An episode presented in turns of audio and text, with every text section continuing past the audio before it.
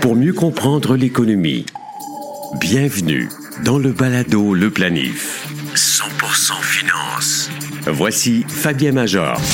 Bonjour, bienvenue au balado Le Planif. Cette édition variée contient une question du beau-frère. Le beau-frère de Jean-Pierre demande que l'utilisation de ses polices d'assurance-vie soit privilégiée pour financer sa retraite. Mais qu'est-ce qui peut mal tourner? Notre capsule historique avec Isabelle Junot remonte aux origines du titre boursier le plus payant d'entre tous, qui a rapporté, écoutez ça, 269 000% Non, ce n'est pas Apple, Microsoft ou même le Bitcoin. En entendant l'identité de la société championne, vous n'en croirez pas vos oreilles. Notre invité est Alain Pronkin, spécialiste des affaires religieuses. Alain nous explique pourquoi les groupes religieux ne paient pas d'impôts et pourquoi ce n'est pas prêt de changer. Vous apprendrez que le Vatican a des investissements colossaux partout dans le monde et a même financé la tour de la bourse à Montréal.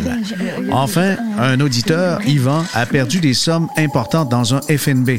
Emerge est probablement la première société canadienne de fonds négociés en bourse à se voir rayée de la cote.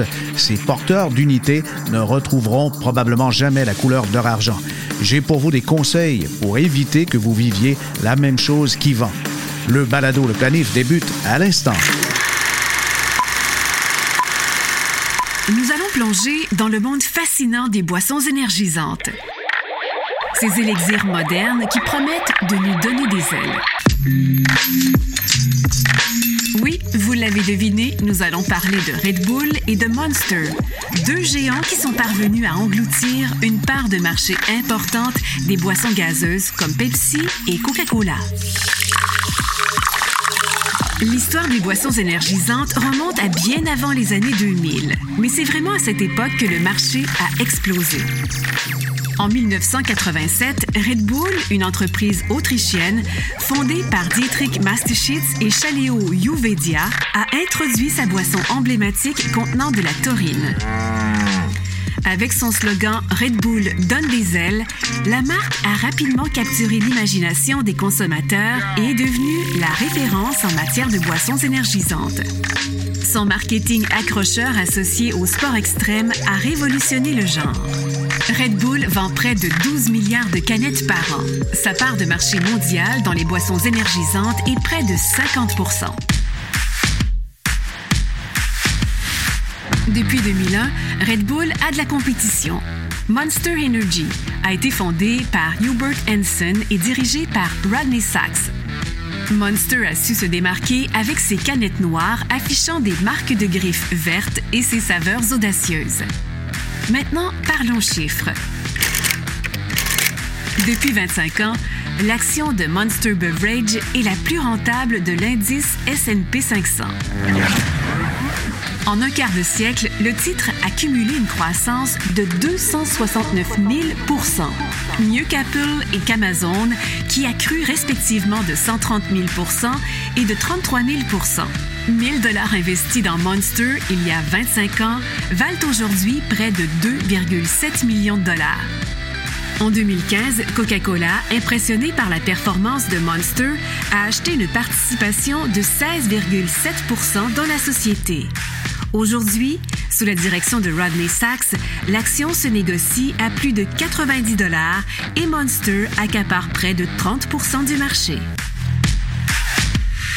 Connaissez-vous InfoBref? C'est un moyen simple, gratuit de connaître chaque matin l'essentiel des nouvelles importantes.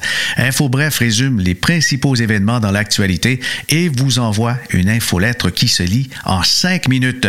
Pour essayer, c'est pas compliqué, allez à infobref.com. Le balado Le Planif. Actualité financière. Voici Fabien Major. Investir dans les fonds négociés en bourse n'est pas sans risque. C'est ce qu'a appris à la dure Yvan, un auditeur du balado Le Planif, qui m'a écrit ceci. J'ai acheté un FNB, Emerge Arc FinTech, et si je comprends bien, le permis d'exercer de Emerge Canada a été suspendu et depuis impossible de reprendre mon argent. On entend plein de monde vanter les mérites des FNB, mais pour moi, ce que je retiens, c'est qu'un gestionnaire de FNB, ce n'est pas sécuritaire du tout. Le problème, c'est Emerge et non le FNB lui-même. J'ai presque tout perdu Et voici l'histoire. Il m'a transmis un lien vers Investment Executive, le site Internet, et euh, se demande si on peut communiquer l'information, puisque selon lui, c'est très important.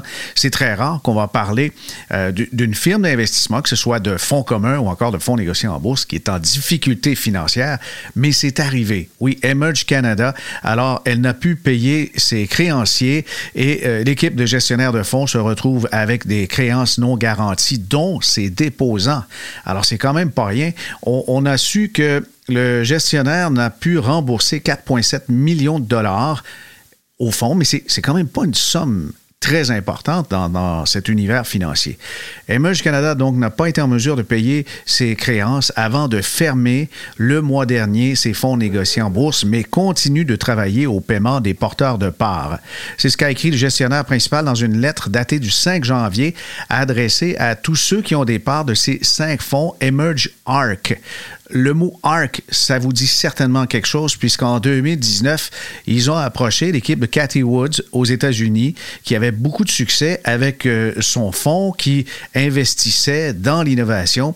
ARC Innovation a eu des beaux jours, des rendements formidables, même la dernière année. C'était quand même bien. On va parler de 67,8% de rendement, mais pas suffisant pour nettoyer les pertes colossales des trois dernières années. Le rendement cumulatif annuel est de moins 25.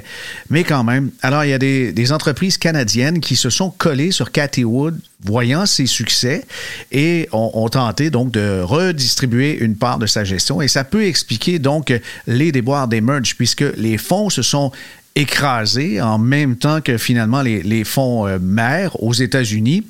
Et vous avez là-dedans des, droits à payer, des royautés pour la distribution des, de la marque ARC. Alors c'est peut-être ce qui s'est passé, mais bref, on se retrouve avec euh, des pertes plus élevées que les actifs. Et puis silence radio, je crois que ce qui est le plus dommage, c'est que la compagnie Emerge ne répondait plus à ses porteurs de parts. Le site Internet, même chose, on trouve plus rien là-dessus. Et même les spécialistes de l'industrie. Je pense à Dan Hatlett qui euh, fait des, lettres financières, qui commente l'industrie des fonds d'investissement et des fonds négociés en bourse depuis, euh, ma foi, quelque chose comme 25 ans. Il n'avait jamais vu ça au cours des 30 dernières années. Alors, je vous cite un petit peu Dan Hatlett, qui est vice-président de la recherche et directeur du iView Asset Management d'Oakville. Il a déclaré qu'il ne se souvenait pas d'un autre cas où les détenteurs d'unités étaient devenus créanciers d'un promoteur de FNB. Ça, c'est en, 30 ans d'histoire. Alors, c'est bien triste, toute cette histoire-là, mais qu'est-ce que ça nous apprend comme leçon? Ne plus investir dans FNB? Non, non, absolument pas.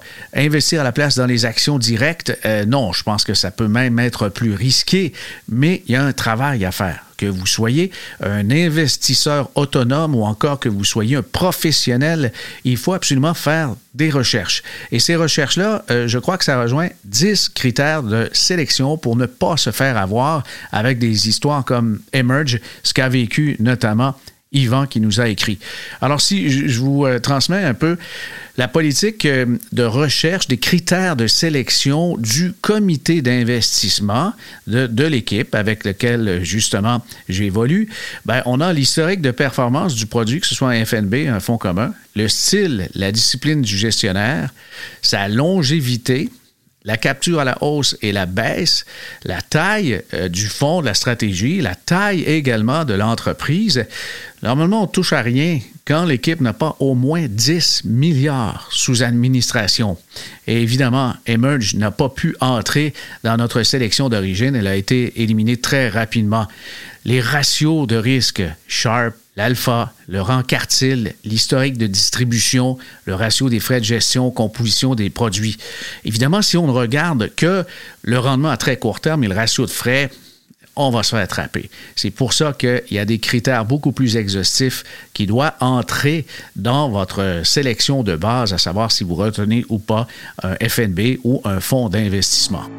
Il y a maintenant plus d'une centaine d'épisodes du balado Le Planif toutes les saisons et des liens hypertextes complémentaires au contenu se retrouvent sur la page internet baladoleplanif.com. Alain Pronkin est auteur, il est aussi chroniqueur expert dans les affaires religieuses. Il est auteur des livres Le plus grand secret du Vatican, également Qui succédera au pape François. C'est aux éditions Fidèse. Bonjour Alain, merci de participer au balado Le Planif. Oui, bonjour Fabien.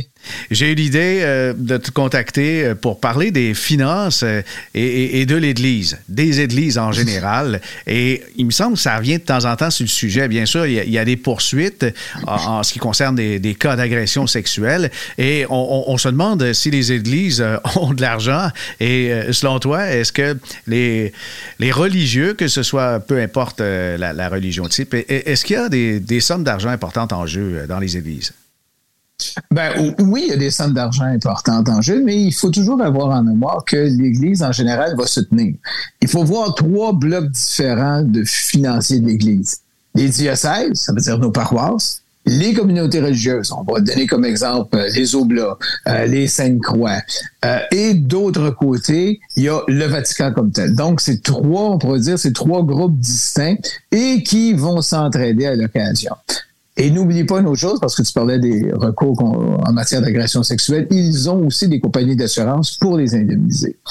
Euh, ce qu'on sait, pour donner un petit exemple fort simple, il y a eu, il y a eu le film sur Spotlight aux États-Unis et on a appris qu'il y avait eu des victimes d'agression sexuelle et que le montant total qui devait être payé à l'époque, on parle des années, début des années 2000, on parle d'au-delà de 100 millions de dollars. Hmm. Le diocèse de Boston n'avait pas l'argent pour payer 100 millions de dollars, mais ils avaient des actifs, dont la bâtisse comme telle de l'archidiocèse. Alors, ce qui a été fait, on a dit, bon, on va céder l'archidiocèse, la, bâtisse, puis avec les argents, on va payer les victimes, ce qui est fort louable. Ce qu'on a appris par la suite, c'est que, effectivement, l'archidiocèse a été racheté, mais par le Collège de Boston, qui lui-même appartenait aux Jésuites. Donc, c'est l'argent des Jésuites qui a servi à acheter la bâtisse et qui a payé les victimes. Ça, il faut s'entendre. Les victimes sont réelles, ont été indemnisées. Mais on voit que des fois, les communautés peuvent aider les diocèses pour payer ce type de dette-là. Au Québec, euh, ce qu'on sait, c'est que les victimes, dans le cas des communautés religieuses du règlement, ont été indemnisées. Et je crois que ça va être la même chose pour le diocèse de Montréal parce qu'il y a un règlement hors cours euh, suite aux différents litiges. Donc, les sommes d'argent au Québec, à date, sont là. Mais il faut jamais oublier le côté américain où là, dans les diocèses américains, suite aux poursuites, je pense qu'il y a une, 29 euh, ou 27 diocèses qui se sont bien faillis. Pour mettre de côté les cas, pour, mettre de côté les cas d'agression sexuelle, parlons plutôt de, de la richesse des, églises au sens large. Et, mhm. euh, ça inclut d'autres religions que la religion catholique. On, entend des, des, des, histoires reliées, par exemple, à des congrégations de sœurs. Je pense à celle qui possédait le terrain du marché central à Montréal c'est des centaines de millions de dollars. Mais comment des sommes comme ça ont pu être accumulées? Euh, ben, ce qu'il faut savoir, c'est qu'il y a eu des ententes entre des communautés religieuses et le gouvernement. Dans quel sens? C'est qu'on sait que maintenant, le gouvernement du Québec est pris avec deux dépenses importantes, l'éducation et la santé. Mais à l'époque, euh, c'était les communautés religieuses qui se chargeaient souvent de la santé et de l'éducation. De quelle façon c'était fait? Pensons à des cas extrêmement graves, les pensionnats, les orphelins du Plessis. Ben, ce qu'on faisait, on disait au gouvernement, on s'occupe de l'éducation, mais vous nous donnez tant de dollars par personne qui y travaille. Deuxièmement, on arrivait en disant, écoutez, euh, pour l'ensemble, bon, évidemment, il n'y avait pas de taxes, pas d'impôts qui étaient chargés. Et l'autre chose, c'est qu'on oublie tout le temps, les communautés religieuses, les gens qui y travaillent, que ce soit des hommes, des femmes, faisaient vue de pauvreté, donc ne prenaient aucun salaire, remettaient tous leurs biens à la communauté et la communauté religieuse leur payait leur menu dépenses personnelles, s'occupait qu'il y ait du linge, s'occupait qu'il y ait euh, de la nourriture. Donc, tout était mis en commun et ces gens-là n'avaient pas de succession comme telle. Ça veut dire que la succession, c'était qui? C'était leur communauté religieuse. Donc, ils étaient, c'est tout. Donc, imagine un système où tous les jardins sont concentrés dans une entreprise, disons, si on parle en termes d'entreprise, personne ne se prend de salaire et on touche des subsides du gouvernement. Et on se bâtit, on, on, on, acquiert des immeubles, on développe des immeubles. Mais ça, c'est juste pour la partie québécoise. Tu n'as rien vu de du côté mondial de l'Église catholique. Ben non, mais parlons-en un petit peu parce que en préparant cet entretien, nous avons parlé euh, ce matin, entre autres, de la fiscalité et plusieurs s'interrogent à savoir pourquoi est-ce que les groupes religieux, c'est un mode de pensée, c'est de la croyance. Les, les athées aimeraient bien se faire des dons entre eux et que ça soit mm-hmm. aussi comme des dons de charité, avoir des crédits d'impôt, tout ça, mais ça fonctionne pas. Pourquoi en 2024 les, les communautés religieuses ne paient pas notamment de, de taxes municipales? Qu'est-ce qui peut expliquer ça? Ben, ce qui explique ça, c'est évidemment, Fabien, la fameuse séparation Église-État. Les deux sont séparés. Donc, le gouvernement ou l'État ne peut pas interférer du côté des églises, ni l'inverse. Ce n'existe pas du côté des, des, athées. les athées n'ont pas, il n'y a pas de séparation athéisme et État. Donc, ce qui se passe, c'est que dans plusieurs pays du monde, on a des ententes avec les différentes communautés religieuses, avec les différentes églises, justement pour préserver ce caractère-là. Ils ont dit, parfait, comme en Allemagne, depuis le Troisième Reich, on dit, bon, ben, il y a une partie des impôts, vous pouvez déclarer dans vos impôts, ben, telle partie de mes impôts, 1% s'en va à l'Église catholique. Euh, en Italie, c'est la même chose. On a ce qu'on appelle les accords de Latran qui sont arrivés en 1929 avec Mussolini, où on a dit à l'Église, voici 100 milliards 100 euh, millions pardon, d'argent comptant, ben, d'argent. Et ce 100 millions-là, c'était en valeur de 1929. Donc, ça valait peut-être déjà à ce moment-là un milliard en valeur d'aujourd'hui. Et on disait, ben ça, ça va payer tous vos terrains parce que suite à la conquête de l'Italie parce que le Vatican avait les États pontificaux, ben ça, ça va être en échange de vos terrains. Et en plus, on va payer les salaires des membres du clergé, on va payer ci, on va payer ça. Donc, tu as des entes et il y aura évidemment pas d'impôts euh, parce que vous faites œuvre, euh, comme on dit, œuvre ecclésiale vis-à-vis nos citoyens. Le Reich allemand fait un peu la même chose. Les Français ont fait un peu la même chose, mais eux autres avec leur convention de 1905 où on s'est séparés parce que l'État français est propriétaire de la euh, cathédrale Notre-Dame de Paris. Faut pas l'oublier. C'est eux qui ont les charges des grandes dépenses. Mais, mais tout ça ensemble fait en sorte que, en raison de cette séparation-là, en raison même dans le code de Napoléon, parce qu'on va parler du code Napoléon qui devenu code civil, on avait même des dîmes qui devaient être payées à l'impôt. Donc, tout était préparé, légiféré depuis longtemps. Donc, aller à l'encontre de ces dispositions-là, de tous ces traités-là, de toutes ces tendances-là, c'est un travail que je ne verrai ni toi, Fabien, ne verrons de notre vivant. Ça, c'est certain. Ah oui, ça, ça, fait penser un peu à la monarchie, puisqu'on a un patrimoine culturel qui, dans ce cas-là, est culturel et religieux qui se transmet depuis des centaines d'années. Et on, répète un peu les mêmes gestes. Peut-être que les gens fréquentent moins les églises, un petit peu comme vénèrent un peu moins le roi d'Angleterre, mais la monarchie anglaise demeure tout de même en place. Oui, toujours en place. Et, c'est des symboles qui, font partie euh, de la réalité. Les gens vont dire, oui, on, va moins aller à l'église, mais souvent, les gens vont se souvenir des funérailles, vont se souvenir des mariages, des baptêmes. Mais quoi que les baptêmes et les premières communions, ça prend il y en a de moins en moins, mais les gens vont se souvenir de ça. Donc, ce patrimoine-là est là. Et cette application-là qu'on a pour l'Église chrétienne ou catholique, ben, on va la retrouver chez les musulmans, chez les juifs. La communauté juive existe depuis des centaines d'années au Québec et il y a des ententes de, au niveau de l'imposition, de la taxation qui fait que ces gens-là ne sont pas imposés et on peut pas changer euh, cette culture-là du jour au lendemain, surtout qu'il y a une séparation Église-État l'État ne peut pas interférer et s'arranger, disons, pour que l'Église euh, ait moins de revenus. Ça ne peut pas se faire. Il y a une séparation. Comme il y a une séparation avec le pouvoir judiciaire, avec les policiers, il faut qu'il y ait des balises dans une société pour que ça fonctionne. Et la croyance en est une. On va parler du cas du Vatican parce que c'est une cité, mais c'est un État en même temps. Euh, le Vatican est riche, Oui.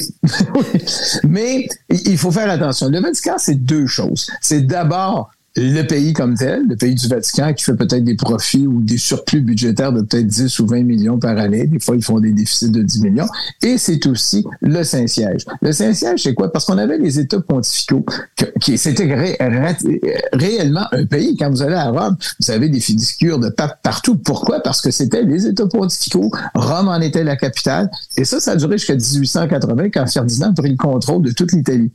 À ce moment-là, le Vatican n'avait aucune rentrée de revenus était paralysé dans son espace et il y a eu les accords de l'ACRA qui lui ont donné l'air nécessaire pour se développer et atteindre ce qu'on atteint.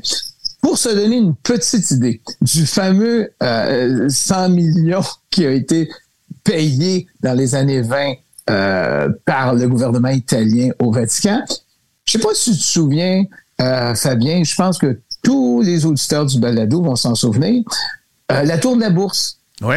À Montréal, tout le monde se souvient de la tour de la bourse. Avec quel argent la tour de la bourse a été construite, tu penses?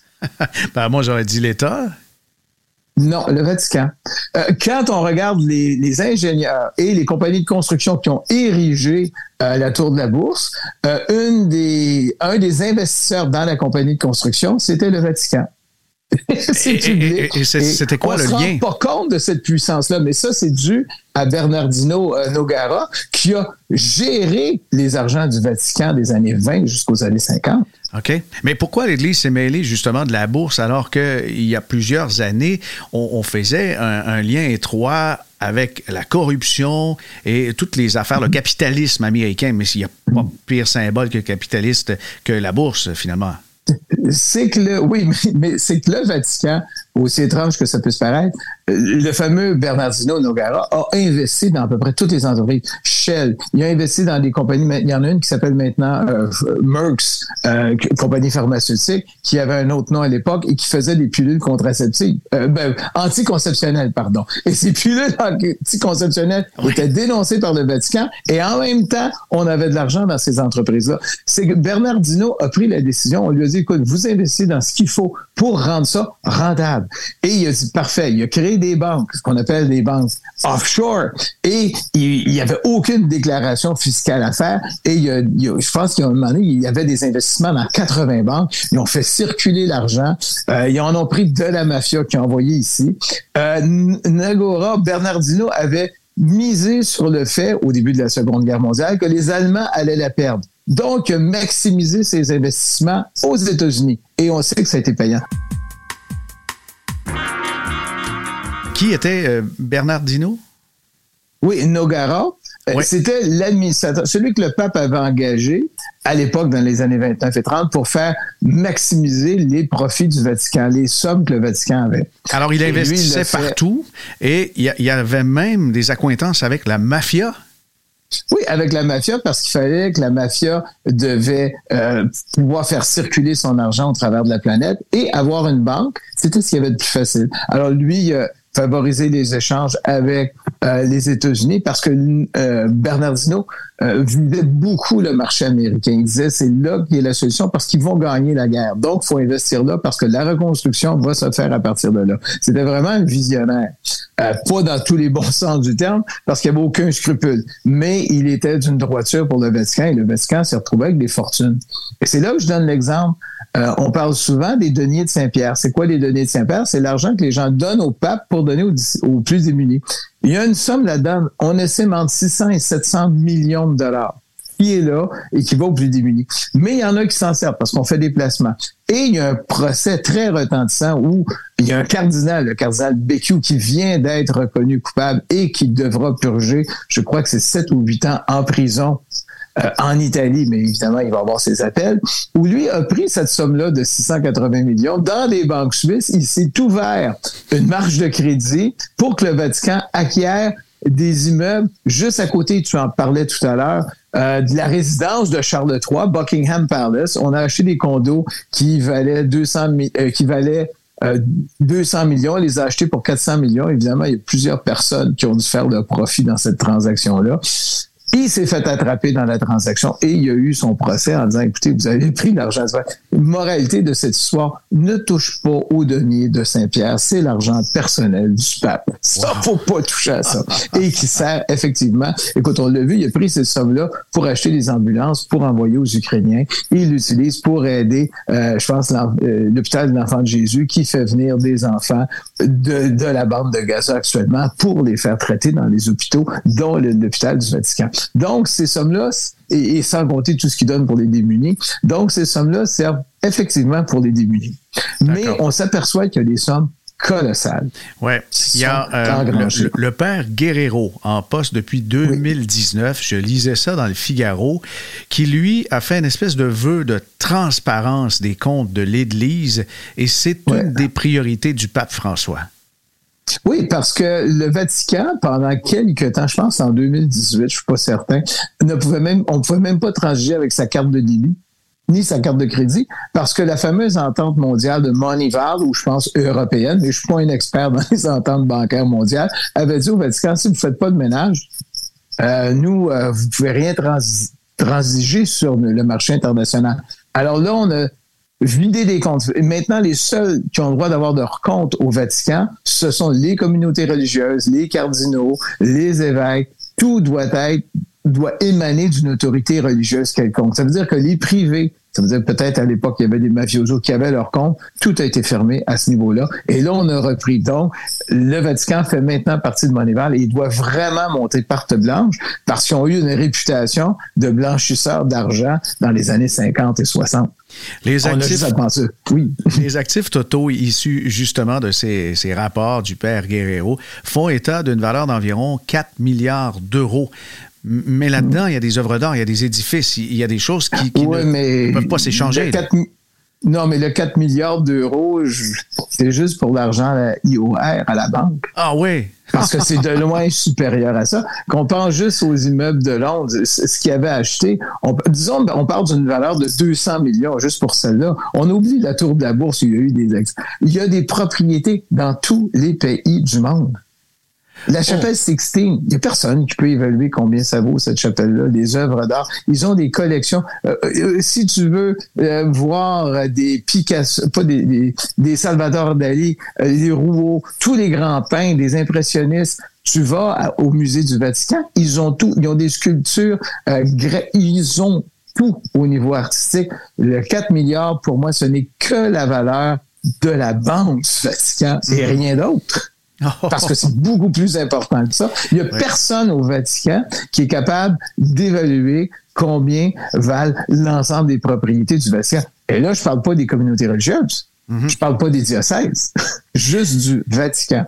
Mais on, oublie toujours, il faut jamais oublier, c'était un empire financier. Ils ont financé les croisades. C'était un, un, certains disent que c'est peut-être même eux qui ont inventé, sans savoir, le concept des banques. Parce qu'ils prenaient de l'argent. Il y a une communauté religieuse qui disait on va financer la guerre en Palestine. Et là, pour financer la guerre, ben, on dit au Vatican, OK, voici une somme de, je sais pas moi, 50 millions de florins et il faut, à charge à vous, de, de, de, le payer à nos soldats qui sont là-bas. Et eux, c'est pas compliqué. Ils envoyaient un émissaire qui disait aux religieuses de là-bas, aux religieux, payez telle somme aux soldats. Nous avons les sommes en garantie chez nous. Mhm. On pense qu'ils ont bâti le système bancaire sans ben, le savoir. C'est bien possible parce que c'est certain que ça vient de l'Italie où même le mot euh, banque vient de banco, banca, et puis c'était le banc où s'échangeaient justement les, différentes devises qui transigeaient en Italie. Oui, et n'oublie pas, le Vatican avait des intérêts financiers et possédait, je pense, une bonne partie des actions de la Banque de Rome à l'époque. Mhm. On oublie tout euh, ça, mais ça, c'est juste le Vatican, sans parler des communautés religieuses. Ah oui, mais on, va parler justement euh, des, sommes qui se dirigent là-dedans. Les gens font des dons et les gouvernements du monde entier, c'est le cas du Québec, du Canada, euh, on, va donc donner des crédits d'impôt pour des dons de charité quand on en verse à l'Église. Et ensuite, l'argent peut revenir dans les communautés, mais on voit qu'il en reste quand même pas mal dans, dans, dans les poches du Vatican. Mais comment l'argent ressort? Quelqu'un qui aimerait recevoir l'aide de congrégations religieuses ou directement du Vatican. comment ça fonctionne la distribution? Est-ce que c'est un, homme qui décide de manière arbitraire où se dirigent les dons ou euh, il y a un processus? Euh, non. Au, Vatican, ils ont des comités, puis c'est le pape qui décide enfin où ça va. Mais la plupart des donations, ce serait dans les communautés religieuses ou dans les diocèses. On va y aller sur des exemples à notre niveau. Euh, le cardinal Lacroix, on sait qu'il est un petit peu de...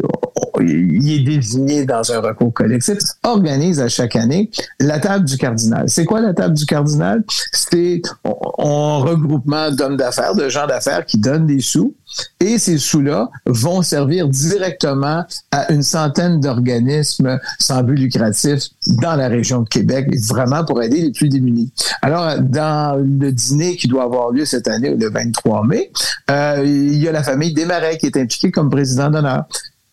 Il y a des tables qui sont payées par Souvent, ben là, actuellement, je pense que les caisses populaires se retirent, mais par certaines entreprises. Et ils ont des déductions fiscales. Mais cet argent-là va vraiment au.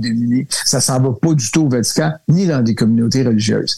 Et les communautés religieuses, c'est la même chose. Ils vont organiser des événements pour les plus démunis. Et ça, soyons certains que c'est vrai, que c'est vrai que ça va pas au Vatican. Ce qui va au mhm. Vatican, c'est ce qu'on envoie au Vatican. Sinon, ça reste là. D'accord. Ben, on, parle de Église Inc. finalement depuis tantôt. Oui. Alain, est-ce que les autres religions sont aussi riches que la religion catholique?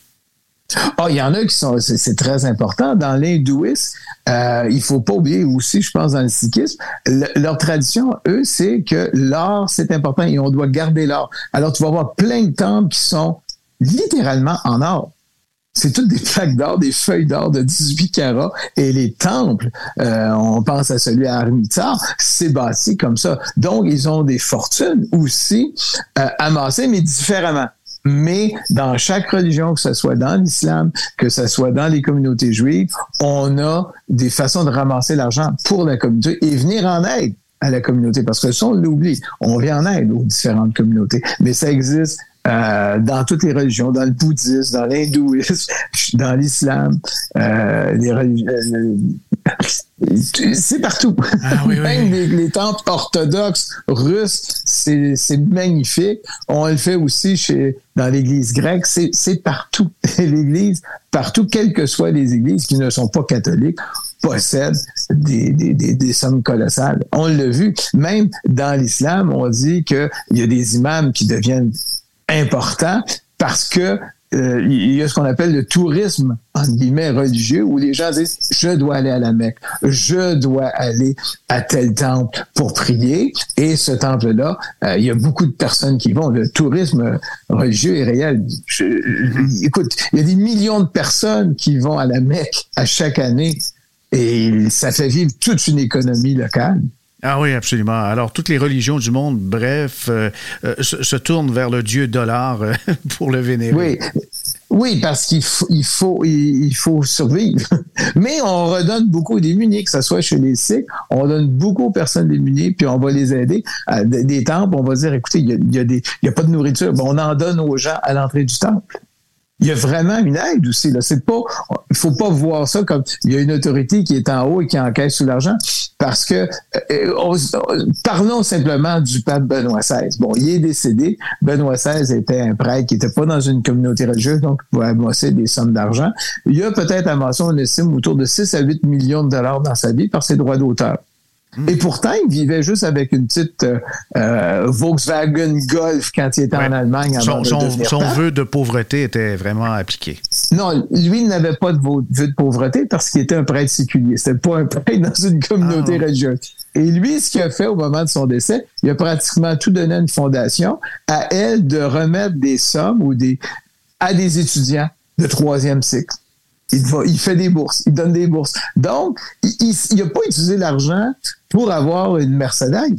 Mhm. Mais juste, il avait sa Volkswagen Golf, puis il était heureux. Donc, en général, les prêtres séculiers qui ont le droit d'avancer des fortunes, on pense que le tiers des évêques italiens valent plus d'un million.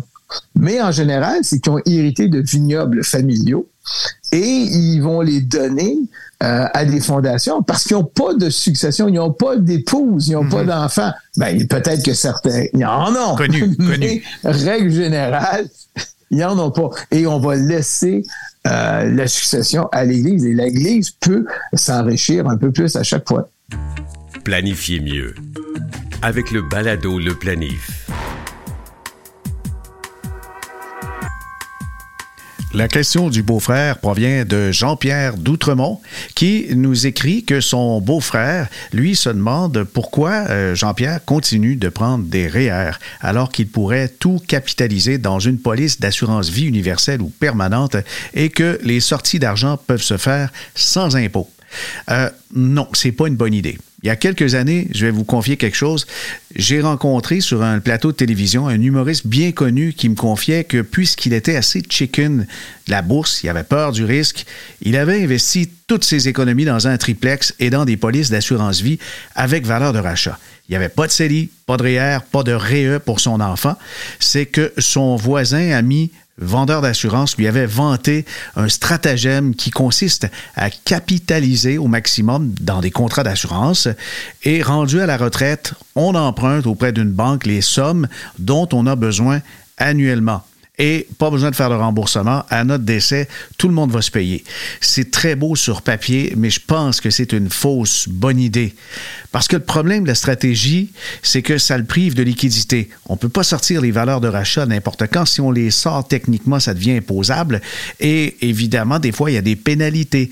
Il y a des frais qui peuvent être très juteux, merci, qui sont aussi une forme d'entrave. Ça peut sembler avantageux emprunter plutôt que de payer des impôts. Ça va très bien quand les taux d'emprunt sont comme 3-4% mais ça, vous le savez, c'est du passé.